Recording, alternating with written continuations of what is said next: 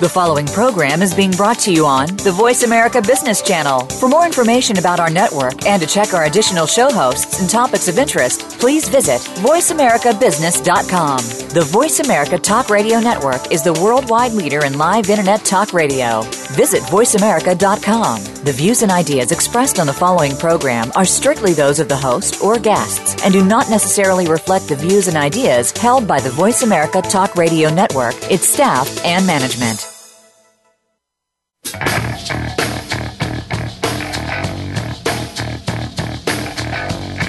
This is the Business Locker Room Show with Kelly Riggs. In business, you have to play to win. You need an edge. You'll find that edge in the business locker room. Hey, business is like sports, and I want to bring the locker room to the boardroom.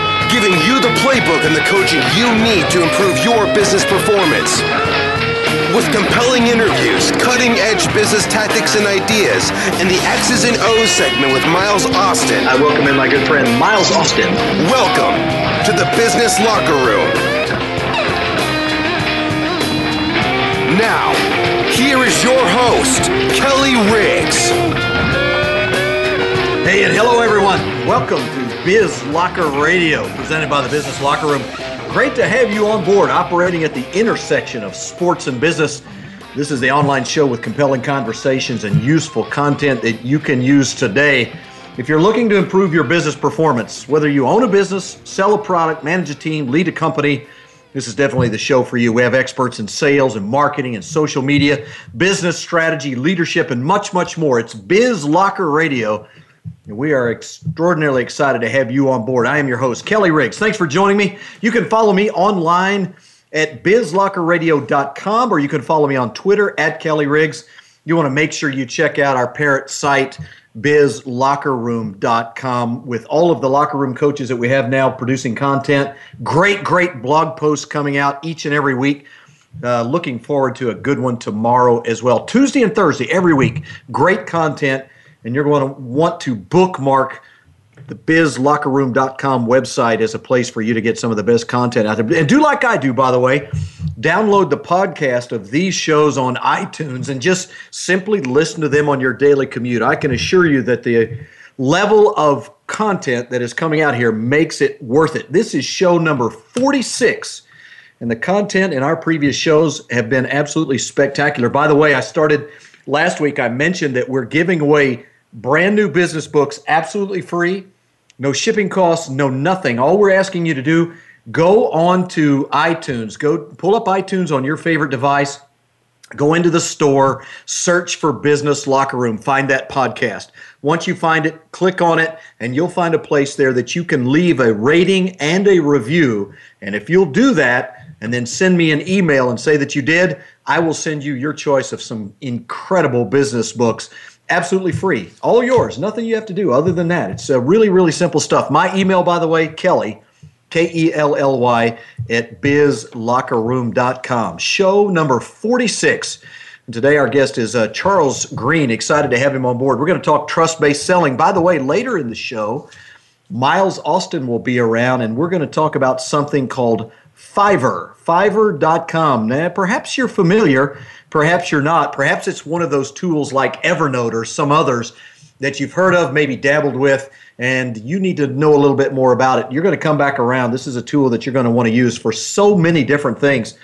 The X's and O's segment at the end of our show today, as always, Miles Austin will join us, brought to you by 4D Sales. By the way, we'll take a little time out at uh, the bottom of the hour, and I'll be joined by a gentleman by the name of Tim Hurson. He's going to tell you a little bit about his Sales Performance Summit that they've got going on in Toronto. You can find that online as well. So, just a lot of things to do today. And as always, we are just absolutely packed with things to do. Let's talk about Charles Green, my guest this week. He is uh, a guy who's been around a while. He is uh, the purveyor of the Trusted Advisor. Find him online, by the way, at trustedadvisor.com. He is the CEO, a company he founded way back in 1997. He's got an MBA from Harvard, undergrad from Columbia, He's been in the consulting business for uh, quite some time. He's an author, speaker, consultant, seminar leader. Co wrote a book with David Maister, another guy I'm a big fan of, called The Trusted Advisor. just an instant classic, has been around for 15 years now. Outstanding book. Today, Charles, we want to talk about trust in selling, trust based selling. How are you, my friend? I'm terrific. How are you today? Great, great, great, great to have you on board. By the way, uh, we go back a ways because we you do. Were prob- yeah, you were probably a couple of years ago. it wasn't that long. It does no, go fast okay. though. Uh, we you were one of the first, probably half a dozen episodes that I did, and I was excited that you invested your time now, and uh, even more so today. Thank you for doing that. Hey, I wanted to ask pleasure. you about a recent uh, event in the news and related to selling. Uh, most people uh-huh. who are listening may have some awareness of uh, what happened with Curt Schilling and his daughter, and he put a post up on the internet, and then some people started saying some very, very bad things about his daughter. At least it evolved into that. It, it went from just some um, casual things to become much more toxic. And before it was all yeah, over, that happened on the internet. I'm shocked. Yeah, it's shocker. I know. Uh, but uh, Mr. Schilling decided to take things into his own hand, and as it turns out, long story short, Charles. Uh, some people wound up uh, losing their positions, losing their jobs, that kind of thing. Let's talk a little bit about how salespeople use social media and what uh, some of the ramifications can be if you make bad choices using uh, Twitter and Facebook and others like that? Yeah. Well, I'm. Uh, it's not directly my area of expertise, but it does bump up against some trust issues. I think you're pointing out. Yes. Um, and I, you know, just off the top of my head, the, the wrong response would be shut up, never do anything, uh, impose all kinds of corporate controls on who can do what, and so forth. The right thing is just don't say stuff that would look horrible if it got published on the front page of the New York Times the best guarantee in the world is just you know censor yourself, have a brain. Uh, it, I, it, why, why is it so hard to find now? why, why, why, why does there seem to be such this almost entitlement thing that I can tell you everything I'm doing and say anything I want at any time of day on social media? But it's like that's a whole nother planet, Charles. You know that that's not yeah. the real me, right? Yeah, yeah, exactly. Well, I, I think, and, and you're as competent as I am to comment comment on this, but I think that social media removes a level of direct personal connection from us that throughout our million years of evolution we've been accustomed to, and we don't quite know. We think suddenly we're uh, uh, like we have our head in the sand, therefore nobody sees it. And of course, it's not true. So we feel entitled to, to blather on, and, and uh, we think that uh, nobody's taking it personally, and of course they are. Is it fair to say uh, that that uh, an ill-advised use of social media, if you're in sales or in business, can certainly have the same impact that it can be destructive to your business? Um, yeah, I think it can. Although I, I really would, uh, um, I, I think it's got a great role to play, and I'd, I'd hate for people because of uh, concern for being caught up doing something stupid would dial back on their right. on their use of it. I think a smart thing is to get get intelligent about it. I mean, there, that's one error that people make, but the much more common one is we, we pump out crap all the time and think that it's content. Um, I mean, the, the whole uh, uh, social media space is loaded with fairly trivial, unthoughtful, overhyped statements, and then then you get these trolling kinds of things also. Uh, the, the right solution is not to not to put a cork on all of it. It is to use it more intelligently and and remember that this is an evolving form of communication, person to person. It shouldn't be any different than, uh, uh, in principle, than the kinds of things you'd say to somebody face to face. Sure. My guest is Charles Green, the trusted advisor. Find him at trustedadvisor.com. By the way, make sure that you follow him and read his stuff. You can find him at, at Charles H. Green on Twitter. Let me ask you a question. Uh, I don't know. That, I don't know the answer to this question, and so I'm just going to throw it to the expert. But I know it's probably situationally dependent, Charles, but how, how much do people really trust what they read on social media? I, I know we can laugh about the internet. You know, if you can find it on the internet, it's true, haha. But uh, how much do people really trust what they read on, on uh, social media? Well, um, I, I think the, the right answer is it varies tremendously with with uh, I mean trust is a complicated thing. You can take surveys and say, well, if you survey ten thousand people, you know, X percent of them will trust certain things. But it depends who the author is, and it depends who, especially depends on who's doing the trusting. Uh, some of us are much more, you could call it gullible than others, or you could say others are much more willing to, some of us are more willing to trust. And right. um, uh, there's a there's a wide continuum. I mean, at one extreme, you have people who here, here's the bottom line on trusting. People who generally believe that the world is heading in the wrong direction, A, and B, they have no control over their lives. Those people don't trust others very much at all. Correct. By contrast, the people who do trust others tend to believe that, you know, basically things are getting better in the world, and I definitely have control over my own life. Those people are the ones who tend to trust others. Uh, they all show up on on uh, on Twitter, uh, but um, uh, you know the answer varies with the human race. Yeah, it's interesting when you when you think about it. Well, having read that this week, I just and knowing that you were going to be on this show, I know there's this intersection between digital media and it's you know it's no different than marketing 25 30 years ago. It's just a different type of marketing, yeah. but it certainly plays into the way the way people perceive us and who we are but it just seems to be this this sense that I can get on the internet and say things like you said that's so impersonal I wouldn't say it to someone directly in their face I might fear right. for my physical life but they they don't think that through Charles and I and I've got to believe true. that you know there there's that separate people think well look my personal facebook page that's my personal life and over here on monday through friday 8 to 5 i'm in business those things are different but they're not they're not at all. Absolutely right. Uh, we we pretend that they're different at our own peril. Um, in fact, you know, people a, a more subtle version of that is related to trust and selling is when people think that selling in business is impersonal. Uh, it, it may not mean that you have license to, you know, find out about everybody's uh, family life and kids' birthdays and all that, but you better relate to people as human beings. Everybody has, you know, triumphs and failures and successes and great stories and so forth in the work life. And we ignore that stuff to our detriment. One of the biggest the failings of most salespeople that I find is they stick to technology and, and rational logic and benefit statements and positioning and so forth, and they forget the personal angle. And um, we are we are human beings playing a business, and uh, we need to remember that. Yeah, no question about it. Well, you have made your mark on the business world in this arena called trust. Certainly, trust and selling go hand in hand. Zig Ziglar and others have famously said that people buy from people that they like and they trust. And and I, you know, while I think right. there's a sense in which many of us sort of understand that, I don't know that m- many people oftentimes intentionally set out to create trust with their customers. If you're starting with a brand new salesperson, Charles, and you you know that trust is going to play a huge role in their career, what are the kinds right. of things you're teaching them to do early on? How do you start with new people?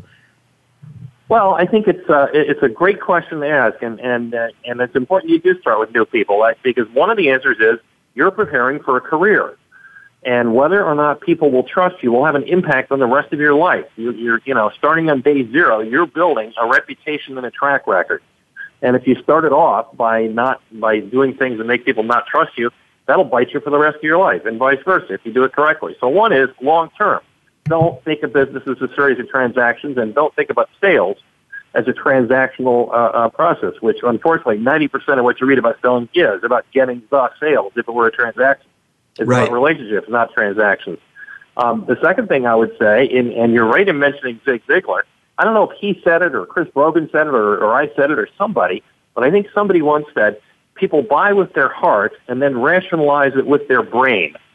Now, there's good psychological research that says that's true, and if you read carefully some of the stuff by Neil Rackham on spin selling, you'll also find research to support that's a very true thing. People make up their minds in a very triggered, uh, sublingual, or sub uh, uh, uh, cognitive, emotional kind of a way, and then rationalize their decision with uh, with all the data that comes up from looking at positioning statements and, and so forth. That's not to say data and quality and statistics and, and data are, are unimportant. They are important, but they are necessary, not sufficient. What kicks it over the top, what drives it over the goal line, is that emotional connection. And that's very much about trust, and it's very much a personal phenomenon. So I'd talk until I was blue in the face, pointing out examples of stories to that new salesperson about how that is true. Yeah, it's it's amazing how a new salesperson doesn't respect the fact that it is the smallest things that impact that level of trust and ultimately create some level of doubt in, in people's minds.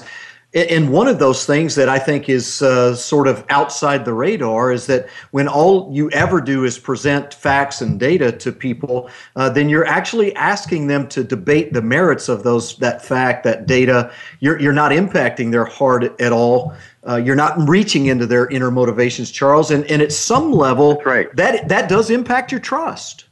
Oh, no question, no question. You know, people are kind of searching for some traction. Anytime you meet somebody, I mean we there's a parallel metaphors here. I hesitate to mention it, but it's true with dating life. You go out on the first date with somebody. And that's not terribly different than family relationships, how you get along with your cousins. That's all not terribly different than how we get along with customers. People want to know about that personal connection. Can I kind of trust this person? Meaning, you know, can I share personal things with them? Uh, are they going to abuse my confidence? Do I actually think they have my best interest at heart, at least a little bit? Or are they just in it to get me? And uh, if all you do is recite statistics about your product or service, uh, and you know think you're accomplishing something, you're kidding yourself. You're not. You're not getting there.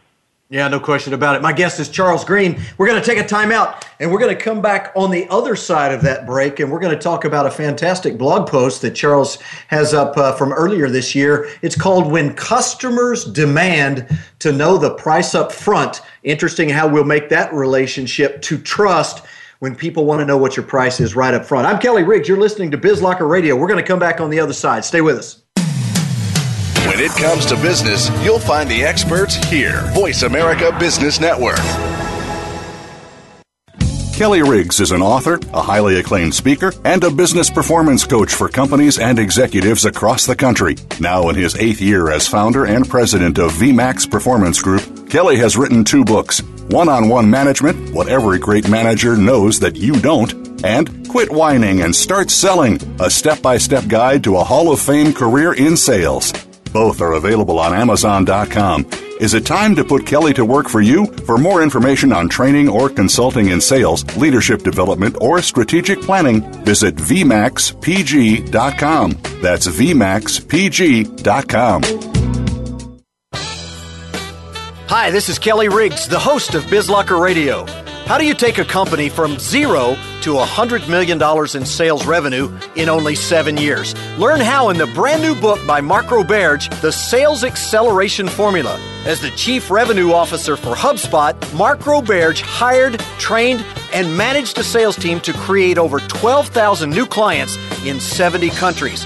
Now, in his brand new book, The Sales Acceleration Formula, he shares the art and science of building predictable sales revenue from the ground up. Learn how this MIT trained engineer put data and technology at the foundation of his sales methodology to grow from zero to $100 million in sales in only seven years. The Sales Acceleration Formula will teach you how to predictably hire and train salespeople and scale your sales revenue. Pre order the Sales Acceleration Formula by Mark Roberge at Amazon.com today. From the boardroom to you, Voice America Business Network.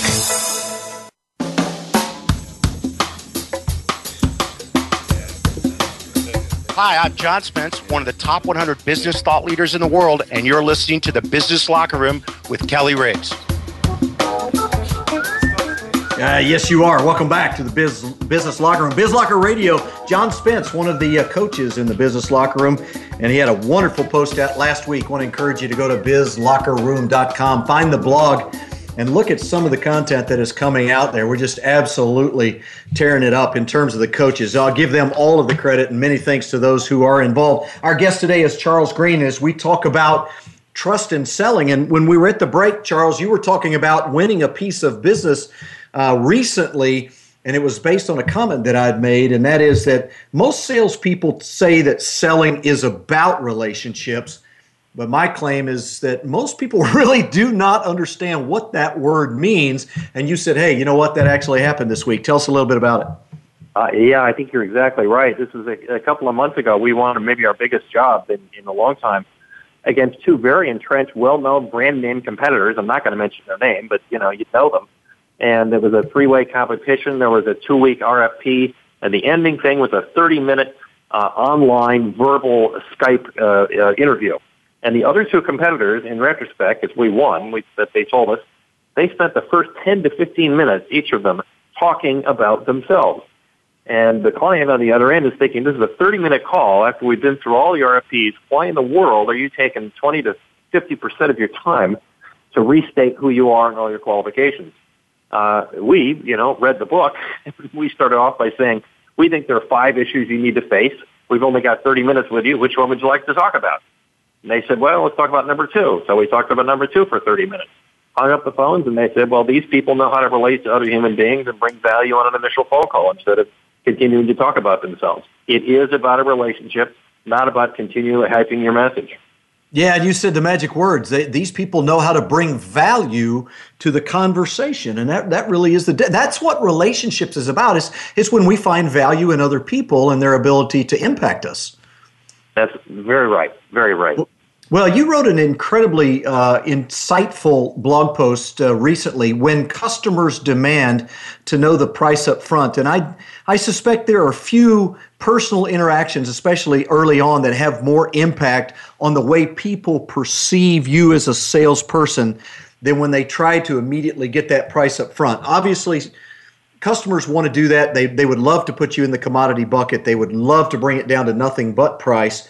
But how you handle that moment of truth, Charles, will go a long way towards creating that trust that we so desperately crave. Tell me a little bit about what you shared in, in the blog post itself. Yeah. Yeah, well, you characterize it rightly. When it, when a when a buyer approaches the seller and says, "I don't want to hear all your stuff. Tell me the price right up front," they're setting up a confrontation. And most salespeople will tell you, don't give them the price until you've had a chance to establish the value. So tell them I'll get there in 60 seconds or something. I don't think that's the right answer. I think the right answer is if somebody demands a price, tell them the price. Bingo, right away. It's a buck two eighty. It's two thousand dollars. It's twenty five hundred a month. Whatever the answer is, and then pause and wait for the follow up, which is well, you know, depending on what or what's involved in that, or how big is it, or how often. Because the truth is that little interchange is not about the price. It's about macho positioning, and you know how you're going to respond to a to an aggressive uh, uh, posturing it's about R-E-S-P-E-C-T, Aretha Franklin. It's, it's about respect. And the way that you change that conversation from a confrontational, you know, uh, I'm, I'm tougher than you, is you say, look, you want an answer? Here's the answer.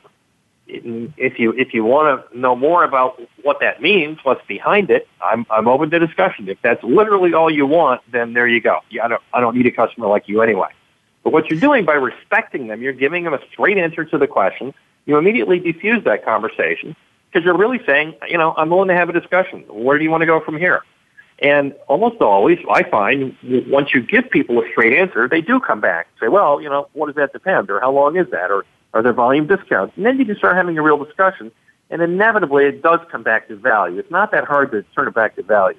So the trick is don't let it be the confrontation that it started off being. Defuse it and defuse it by showing respect.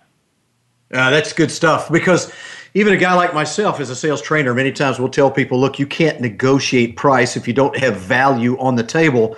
And, and, and people will as far as it goes that's right. Yeah, yeah as far as it goes but then the problem becomes is when the customer turns that whole funnel upside down and says right out of the chute all right i know what you're selling uh, let's cut to the chase give me a price. Right. and, I, and we say uh well um, you know, well, you know, uh, I really need to tell you more about value. No, you don't need to tell me about value. I just, I just need to know what the price is. And boy, that I, I have seen that happen, and I've seen potential buyers get really upset by it. They do get upset because you're you're saying I'm not going to answer your question. I'm going to put myself in control of this conversation, and and uh, you know, again, the way out of it is just defuse that whole confrontational thing. Uh, there are actually rare occasions where a buyer literally does only want to know the price, and and the product really is some kind of commodity. And and uh, generally, for almost everybody on this phone call, those are not the customers you want. So uh, even though they're rare cases, tell them the price anyway. If it actually is one of those situations, they'll remove themselves, and you're lucky because a competitor got them. You don't want it. Right. Well, the, the, the reality is for most offerings, Charles, there's there's usually a, a multiple price points. It depends on how exactly. you buy it and where you buy it. Is it appropriate to kind of offer that range, or to say it it varies according to a number of things, but it could be as low as or as high as? Is that appropriate? Well, here's the here's the cute thing. If somebody says, "I just want to know how much it is," and you say, "Okay, it's eight thousand bucks for the annual plan, or it's a thousand for the first twelve months, a thousand a month," and then stop and don't say anything more And then, and let the buyer say, well, does that mean that there's a discount there? Yeah, there is, depending on, well, what if I want to go two years? What if I only want to go one month? Well, then you could do this, then you could do that. Why would I want to do this? Well, the quality's better here. You know, then you're having a real discussion. But I think rather than hedge all the, all the things up front, you convey this respect issue, which is critical. You, you're saying to the, to the buyer, I don't want to play gotcha games here. You ask me a straight question, I'm going to give you a straight answer. You want to know how much it costs? It costs eight thousand for the annual or a thousand a month for twelve months. And then stop. Don't say anything. Let the buyer fill in the pause. Let them say the next words. And they almost always will, because as you said, things depend on all kinds of stuff. But rather sure. than us insist on owning the conversation by telling them up front, let them ask the question. All right. So the next the next response that the customer gives you now, let's. Well, I'm going to assume good intent. They've done their yeah. homework. Maybe they've seen a couple of customer uh, potential uh, buy uh, vendors rather, and so their response to you is, "Wow, that's that, that's a lot more than what I understood. I, I I think you're a little bit high, or I think you're a lot high." Yeah. What's the next response then? Uh, I what I usually say is, "Help me understand what you mean by high," because in my experience, I've heard four different versions of that. One of them is it's higher than you expected. One is it's higher than you heard from a competitor. One is it's higher than your budget. Uh, uh, one is you just want to chew everybody down on price because that's what you do. Uh, some of these I can help you with. Some of them I can't help you with. So help me understand when you say it's high or too high, what do you mean by that? And see, that way you're asking a genuine question. It's no longer confrontational. You're legitimizing their concern that it's too high and saying, you yeah, maybe I can help you, maybe not. Help me understand. What, what do you mean when you say it's too high? At that point, the person can come back and say, oh, gee, it's, it's just more than I thought. Well, you know, what would help you feel better? Would you like to talk to some other people? I can give you some names of competitors. You can check with them. So, you know, whatever the question is. So, you, again, you're defusing it. You're showing them respect by saying that's not a dumb question at all. In fact, there are four different ways I've heard of it, and so forth. Again, I think it fits under the category of changing the tenor of the conversation from confrontational to collaborative. Yeah, that's a, that's fantastic advice. And you know, Charles, if if we did what we do in real life, and instead of what we do when we're quote selling i think people get that. I mean in a normal conversation yeah. about things where i'm not selling you something you ask me a question i don't quite understand then that would be my response. You know you you said hi i'm not really sure i'm with you on that. What do you have in mind? That would be a normal interchange. But in selling yeah. it's almost like we've conditioned salespeople to have that gotcha kind of answer that you know immediately closes the sale. And we really put people in a bad place that way we really do, and it, it comes from thinking that we're in competition with our customers. It comes from thinking that it's a transactional process, all about closing the deal. Those are those are killer ideas. It's not about closing the deal. It isn't a transaction, and it shouldn't be competitive. It should be collaborative. My best thought is, imagine that you're oh, for Thanksgiving at your cousin's place, and you're kicking back watching the game, and your cousin asks you some advice. You know, I don't know whether to buy this thing. I heard from somebody, you know, it's kind of high. You guys do this. What do you think? Well, you'd advise your cousins, you know, like just like you said, it'd be a normal conversation. That's the way to approach your customer, just like your cousin on Thanksgiving. Yeah, I, I, li- I like the whole approach. Well, you know, in my experience, especially in the in the last dozen years or so, is that it seems like more and more people uh, grab a product and a brochure and a price list, and they run out the door and they want to hustle into the presentation, and they really haven't thought through the scenarios that might present themselves, Charles. So they they typically find themselves without good things to say because they haven't thought through those things. I, yeah, it just it's it's it's a real problem. About uh, about two minutes before my next break, let me ask you quickly before I let you go today. Tell tell me the most significant and most consistent thing that you see salespeople doing wrong that impacts the level of trust they create with their clients. Well, I can give you a clear answer to that, and I'm not the only one. Again, Neil Rackham says this too. The biggest problem that I see, and he's mentioned this as well when I asked him directly, is people coming up with the solution too soon, coming up with the answer too soon before the customer has finished telling you what the problem is. It's not a question of whether you're right or whether you have the right solution. It's a question of nobody likes to be interrupted and told what the solution is before they finish telling you what the problem is. Picture going into your doctor. You've been agonizing for three days, and in 10 seconds, your doctor says, oh, you got such and such. You say, well, what about the pains in my leg? What about, you know, my lungs? Eh, forget it. This. You know, we don't want to be told what the problem is until we're finished telling you what, you know, what we, what it feels like. And right. seriously, jump into action too soon. That's the biggest problem I see. Oh, absolutely. Same for me. I mean, I absolutely 100% agree with that. Is people they they see an opening like, well, we're in need of, and we have those. Right. Immediately, they want to jump in and start selling those. Absolutely. Have I got a bridge for you? yeah, I've, I've got something for you. He's Charles Green, and let me highly encourage you to find him online at trustedadvisor.com. You got to read the book. It's an old instant classic uh, the trusted advisor, and follow him on uh, Twitter as well at Charles H. Green. As always, sir, much appreciated. Thanks for joining us here on BizLocker Radio. Thank you so much, Kelly. Real pleasure. Great to have you. Hey, we're going to take a time out. On the other side, I'm hoping we'll be joined by Tim Hurson, and we're going to tell you a little bit about the Sales Performance Summit that is coming up in early April. And then later in the show, Miles Austin of fillthefunnel.com will join me for the X's and O's segment, as always, brought to you by 4D Sales. I'm Kelly Riggs. We'll come back after the break. Stay with us. When it comes to business, you'll find the experts here. Voice America Business Network.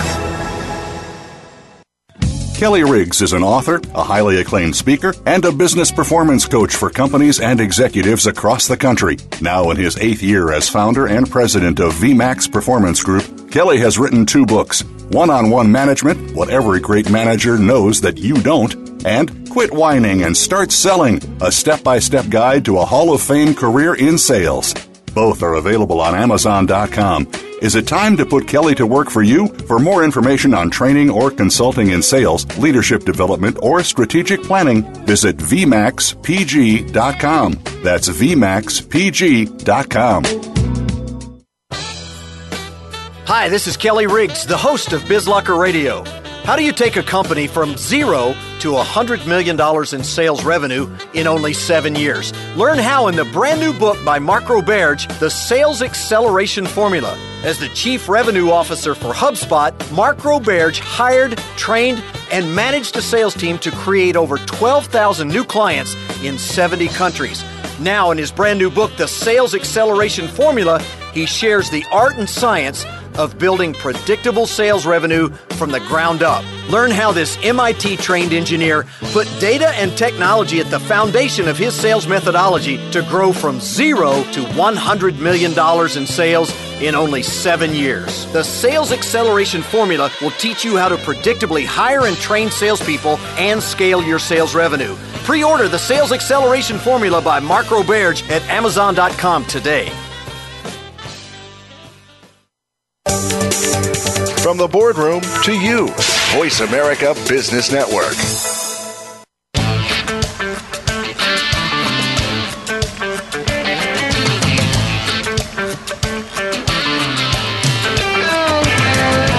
This is Dan Waldschmidt, and you're listening to the Business Locker Room Show with Kelly Riggs. Yeah, Dan Waldschmidt, the very first guest on BizLocker Radio. Welcome back. Good, great to have you. Make sure you check us out, bizlockerradio.com. As always, brought to you by the Business Locker Room. We welcome in Tim Hurson. Tell you a little bit about Tim. Tim has got a great new book out called Never Be Closing, which uh, runs kind of contrary to how salespeople think, I, I, suspect. How to sell better without screwing your clients, your colleagues, or yourself. That's out uh, in 2013. Still seems like a new book to me, Tim. Welcome into the show. How are you, sir? Hey, Kelly, it's really good to be here. I'm great. How are you? I am fantastic. You have uh, you have had quite a career helping Fortune 500 companies in a variety of uh, countries, by the way, improve their sales processes and improve their performance. And you and a, a, group of guys have got something very special going on in Toronto on the 6th of April. You're calling it the Sales Performance Summit at the Rotman School of Management. I was impressed with that. Tell me about the event and what, uh, what led to it and what you're hoping to accomplish. Yeah, it's kind of exciting. All three of us uh, got together and, and we realized something that is just so self-evident. You know, there's a whole lot of training going on out there. There's a whole lot of incentives going on out there. There's a whole lot of targets and quotas going on out there. And yet, uh, data tells us that more than half of sales reps are missing their quotas. So if there's training, if there's coaching, if there's targets, if there's an if there's incentives, what's missing? And the answer clearly, I think, comes from the, you know, one of the business sages. It's Peter Drucker. He says, uh, culture eats strategy for breakfast. Right. And it's true. Unless you develop a sales culture within your organization, and that comes from the um, the sales managers, the sales VPs, maybe even the C-suite folks. Unless you develop a really powerful culture of sales success, it almost doesn't matter what you do on those other levels because culture eats strategy for breakfast. Yeah, such a great observation, Tim. I, I, I got to tell you, I, it's a passion for me as well, having grown up in the sales business and also been a manager and executive for many, many years. One of the things you find out is that uh, you know sales managers oftentimes get promoted because they're great salespeople, and they're really not very effective as managers, or more effectively stated, as leaders of, of groups of people who are trying to create a result together. I suspect that's something you guys want to impact in um, the summit there in Toronto. Absolutely, and it, it applies to, to to any skill level. You know, you can be really great at what you do, but to be great at getting other people to do that same thing is different. You know, I'm I'm a guy who likes to quote all the time. The other quote that I love is is the leadership quote by Dwight Eisenhower. He says, "Leadership is not about getting people to do what you want them to do. It's about getting them to want what you want." And that's the key. That's the secret. How do you get your people to want as passionately as you do what you want. That's. Every every time I hear that quote, Tim, I, I my mind goes immediately to the uh, Vince Vaughn Jennifer Aniston movie, and I forget the, the, name of it, but she wants him to wash dishes, and he says, "Why? Why would I want to wash the dishes? you know, it doesn't make any sense to me." Well, you talked about three guys. Tell me a little bit about your partners and uh, how you guys rolled this up.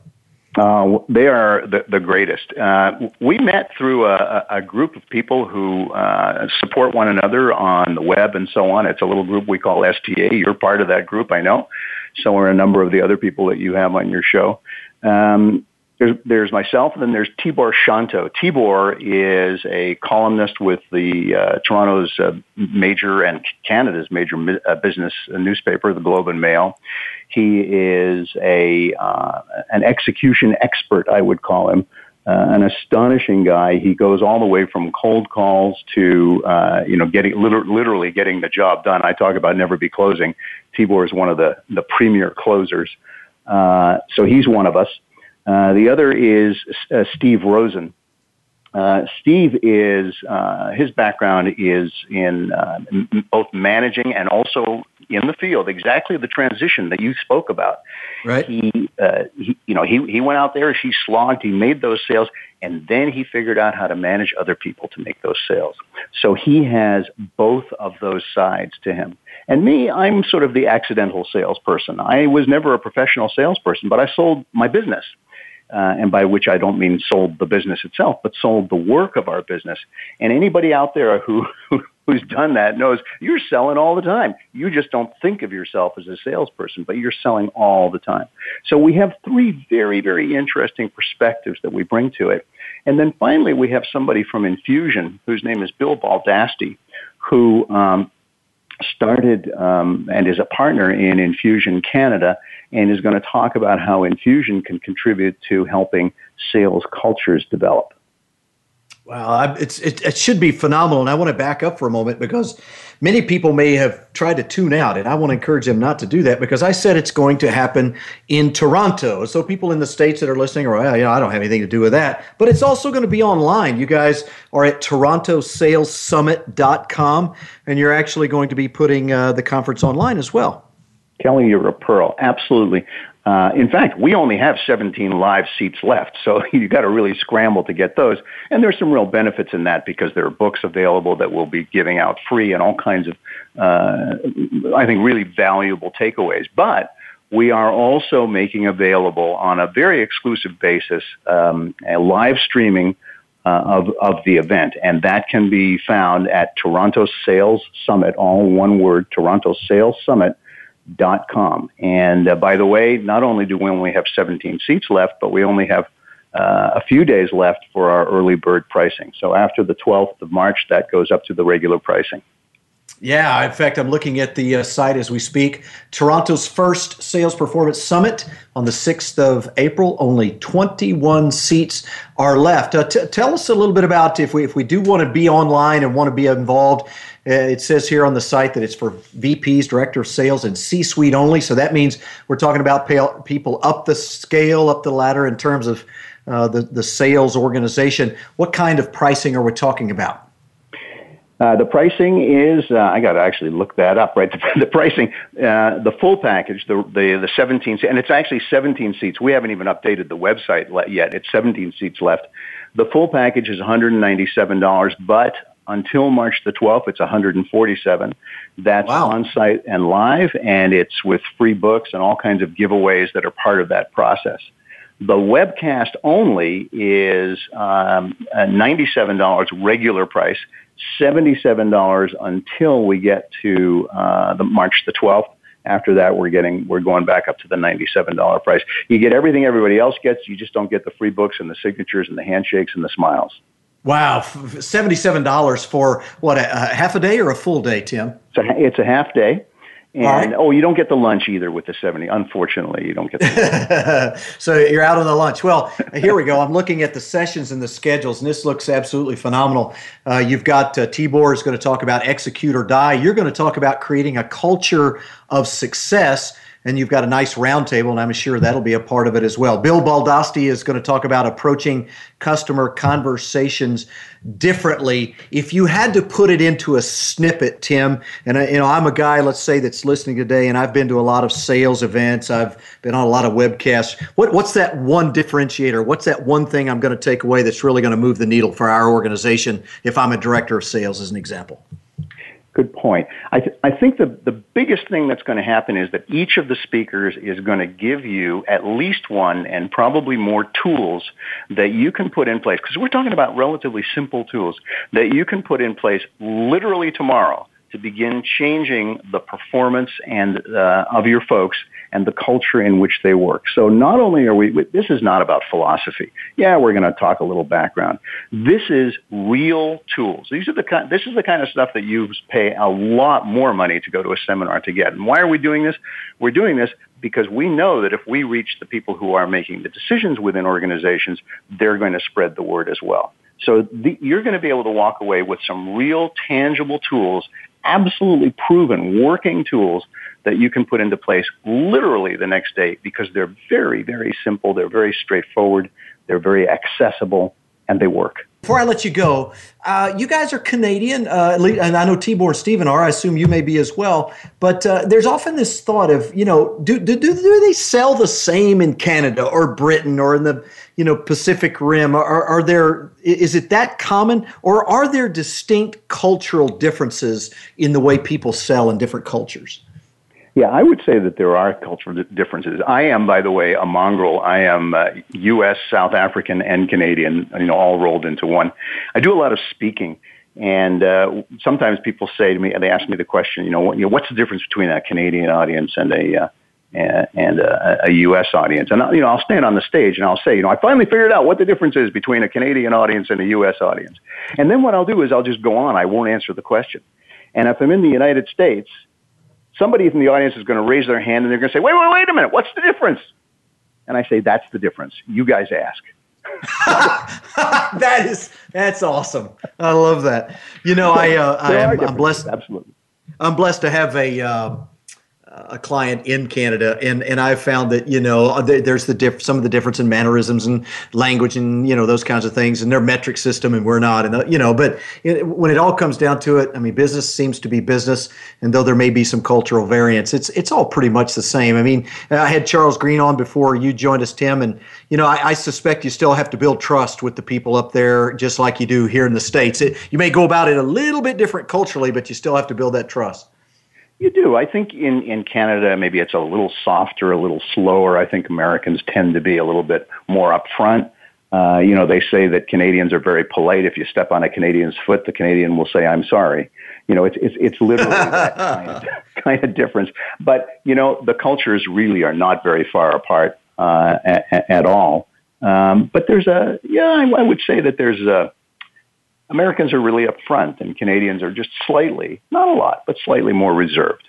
Oh, that's that's such a great illustration you gave us. Well, we very much appreciate you taking your time to join us, folks. It's the Sales Performance Summit, and you can find it online, TorontoSalesSummit.com. Uh, you heard Tim mention that I have some affiliation with these guys through a, a group of uh, sales guys. These guys are world class professionals. You, are going to get every single penny of $77, I can assure you, in the time that you spend with them. Make sure you jump on if you've got the time to do that. April the 6th in the morning. And uh, Tim, we appreciate it. Best wishes to you guys. Hope you have great success. Kelly, you're a pearl. Thank you so much. Really appreciate All right. It. Great to have you on board. All right, we're going to take our final timeout. Miles Austin will be with us on the other side of the break. We'll do the X's and O's segment. Today, we're going to talk about Fiverr. Folks, this is a tool you need to know a lot about. Get your uh, notebooks out and stay ready. We'll be back on the other side. I'm Kelly Riggs. This is Biz Locker Radio. The business community's first choice in Internet Talk Radio, Voice America Business Network. Kelly Riggs is an author, a highly acclaimed speaker, and a business performance coach for companies and executives across the country. Now in his eighth year as founder and president of VMAX Performance Group, Kelly has written two books One on One Management What Every Great Manager Knows That You Don't, and Quit Whining and Start Selling A Step by Step Guide to a Hall of Fame Career in Sales. Both are available on Amazon.com. Is it time to put Kelly to work for you? For more information on training or consulting in sales, leadership development, or strategic planning, visit VMAXPG.com. That's VMAXPG.com. Hi, this is Kelly Riggs, the host of BizLocker Radio. How do you take a company from zero to $100 million in sales revenue in only seven years? Learn how in the brand new book by Mark Roberge, The Sales Acceleration Formula. As the Chief Revenue Officer for HubSpot, Mark Roberge hired, trained, and managed a sales team to create over 12,000 new clients in 70 countries. Now, in his brand new book, The Sales Acceleration Formula, he shares the art and science of building predictable sales revenue from the ground up. Learn how this MIT trained engineer put data and technology at the foundation of his sales methodology to grow from zero to $100 million in sales in only seven years. The Sales Acceleration Formula will teach you how to predictably hire and train salespeople and scale your sales revenue. Pre order the Sales Acceleration Formula by Mark Roberge at Amazon.com today.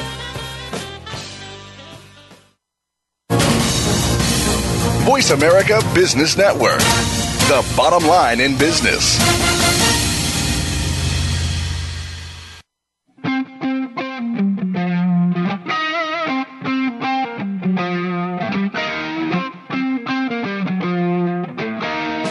Hi, this is Jeff Shore, author of Be Bold and Win the Sale. More great business ideas straight ahead in the business locker room. Hey, welcome back to Biz Locker Radio. Jeff Shore, by the way, one of the coaches in the Business Locker Room. His post will be out tomorrow morning. I'm excited. I was reading that today. It's going to be a good one. You want to stick around for it. Find it at bizlockerroom.com. Here we are at Biz Locker Radio. We're operating at the intersection of sports and business and we've had a couple of great people on. By the way, I want to encourage you that I really do want you to see the value in what's going on with the Toronto Sales Summit. Seventy-seven dollars. That's sick. I mean, that, that that's great number. Uh, for what, what promises to be an, a great opportunity to increase your level of selling skills. Hey, let me introduce you to our partner on this show, and that would be 4D Sales. Find them at 4dsales.com. This is a tool course, we bring Miles on and we do the X's and O's segment and we talk about tools, but the 4D sales tool is incredible. A tablet based sales tool, you can use it for the iPad, you can use it for your Windows 8 devices, doesn't really matter. But what it does is put the world at your fingertips. I mean, you talk about looking like a solid pro and building that trust that we were talking with Charles about. This will do it. You've got everything you need. You've got your price lists and your brochures and your slide decks, even live web pages, different web apps that you can use to demonstrate to your customer. And it's all just like you're scrolling between your pictures on your iPad. It's got that interleaved look to it where you just slide between them, find the one you want, pull it right up. Divide all of your material into the categories that make sense for you. Click on a category, bring up something show it to your client in full HD video or full HD presentation mode and they want a copy, one click, it's emailed to them and they've got it available. I'm telling you, I've been in the sales and marketing business for a very long time. This is one of those tools. It's a game changer. A lot of their clients use those exact words. It is a game changer. Many thanks to 4D Sales for their continued partnership here on BizLocker Radio. Miles Austin, how are you, my friend? I'm doing fantastic, Kelly. Man, you sound 100%. You're clearly out of the uh, the black hole that you were in two or three weeks ago called the flu. Uh, you know, I'll tell you what, I think I found the, the solution to that as well. I was listening this morning to the Apple event, uh, the live stream of all the new products, Watch and the unbelievable new notebook they just announced. And I thought, man, that'll bring me out of a purple funk better than anything. yeah, they just didn't time it very well, did they? no. That's great. Hey, you've got a brand new tool this week, and I'm excited to talk about it. It's called Fiverr, F I V err.com. Really interesting when you proposed this when I knew a little bit about it and have since done some taken some looks to see what they do. Give us a sense of why this is a must-have tool for the business professional. Okay, here, here's what, and I just, uh, by the way, I'm, I'm a user of this tool multiple times a month, okay? And it's really a service. It's a tool that provides services for you. But the, here's what I always ask people and say, Fiverr, I, I, have heard about it or I'm not sure. Uh, here's what I always ask people Kelly, and I'll just ask you directly do you have enough time in the day to get all the things done that you need to get done? Uh, that, that, that's a that's a silly question. Right, clearly, it is. Clearly. It's foolish. And right. they look at me and say, "Well, of course not, Miles." Then I'll ask, "Well, hey, are you really good with Photoshop?" And they, like, "Duh." Are you, you know, do you have the time to go audit or to uh, edit your audio? Uh, can you splice together a really nice, new, fresh-looking PowerPoint deck? Right? I, I can't, Miles. Now, unless you're an executive that has a whole team of people that you have at your beck and call, most of us on this radio uh, call today would say, Look, I don't have time to do any of that stuff. I have time and I want to learn how to do some of these things, but I don't have the time to do it. So, the concept behind Fiverr is basically this there's a collection of 100,000 plus freelance um, artists, authors, speakers, voiceover talent, creatives, etc., primarily in the creative world. That's at least what I what I've seen. Um, and they offer services, and they have to all have a package that they offer for five dollars. That's where Fiverr, a five dollar bill, comes in. Now you can spend more than that. You can spend ten or fifteen or twenty bucks, but you, as the consumer of this service, pick how much you want to spend for certain types of activities. If you want it to be delivered overnight, maybe it's ten dollars. If you want to have have it in uh, full high def instead of standard def, well, maybe it's another five dollars. So you kind of get the flavor, but you pick it. You're in control of what you order and what you get based on tens of thousands. I was just working with a uh, a voiceover talent for one of my um, training programs because I find a lot of times they sound way better than I do anyway. And this is what they do for a living. They're set up, they've got their studios, and I can pay $5 a segment and get, in my case, just completed a 28 segment video series. I gave them the script. They're working right now and recording them, and they're $5 a session. wow, that, that's I mean that's that's incredible when you think about the resources that are available. And you you pulled three or four out of your hat that immediately I can see opportunities for me. Now, one of the things that I have worked with in the past a little bit, Miles, is Elance. Mm-hmm. How does Fiverr vary from Elance? That's an excellent question, Kelly, because I think that that's always think, okay, well, these all the same. Yes and no. They're all online services that offer up um, professional talent for you to use in different ways.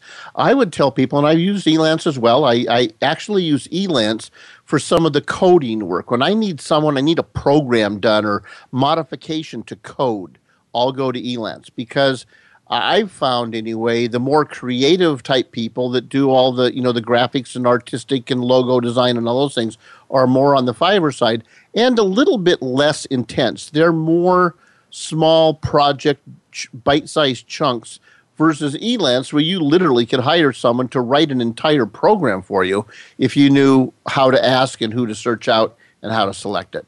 So, so I think the yeah, the bill would be more. The bill yeah, would typically be more going to be more complex and, and cost a little bit more money, right? Yeah, and usually a longer time frame. What's nice about Fiverr, I can order. So I've done this many, many times. I'll order a project today for five bucks, and it's in my inbox tomorrow. Wow, yeah, I'm look I'm looking online, F-I-V-E-R-R.com, Fiverr.com, graphics and design, online marketing, writing and translation, video and animation, music and audio, programming and tech, advertising, and then business. Inside of business, you've got market research, presentations, virtual assistants, branding services, and on and on it goes. Folks, we're talking about $5, $10, $15 for some of those common tasks that that's you know what I find Miles is they they kind of like stick in your side. You know you got to get them done, but you don't know exactly how you're going to get there, and it sort of becomes that irritant.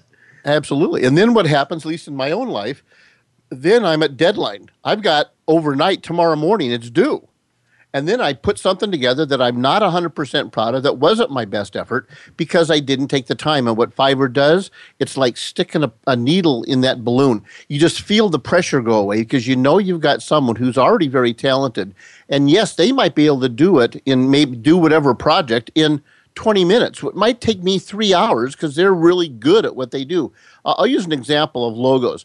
Um, uh, from time to time, we all think, you know, I'd, I'd like to kind of freshen up my logo, or I have three new properties, an example that I've got online in three different websites. And I thought, I, I want to create a, a, logo for each of these and a header and all that.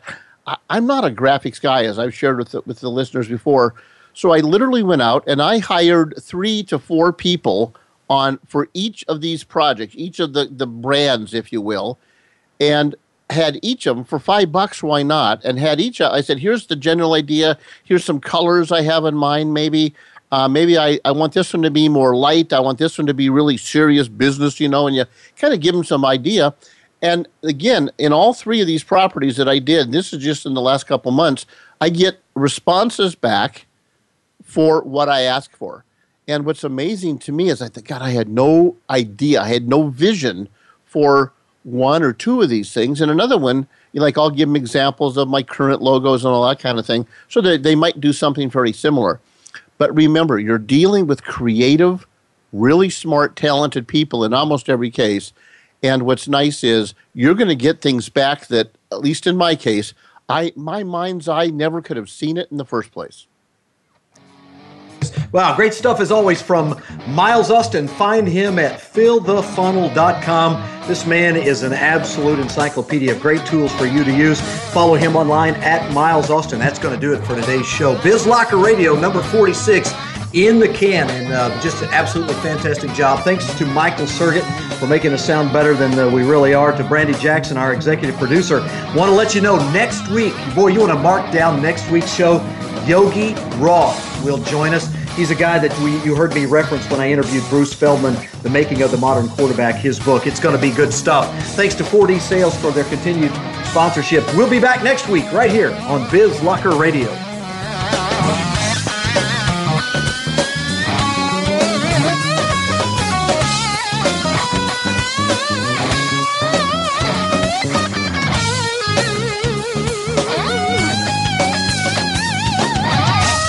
Thanks for joining the Business Locker Room with your host, Kelly Riggs. Kelly will be back again next week for more business building content and conversation for your playbook. Tune in Mondays at 1 p.m. Pacific Time, 4 p.m. Eastern Time on the Voice America Business Channel for another edition of The Business Locker Room. Remember, business is a competition. Play to win.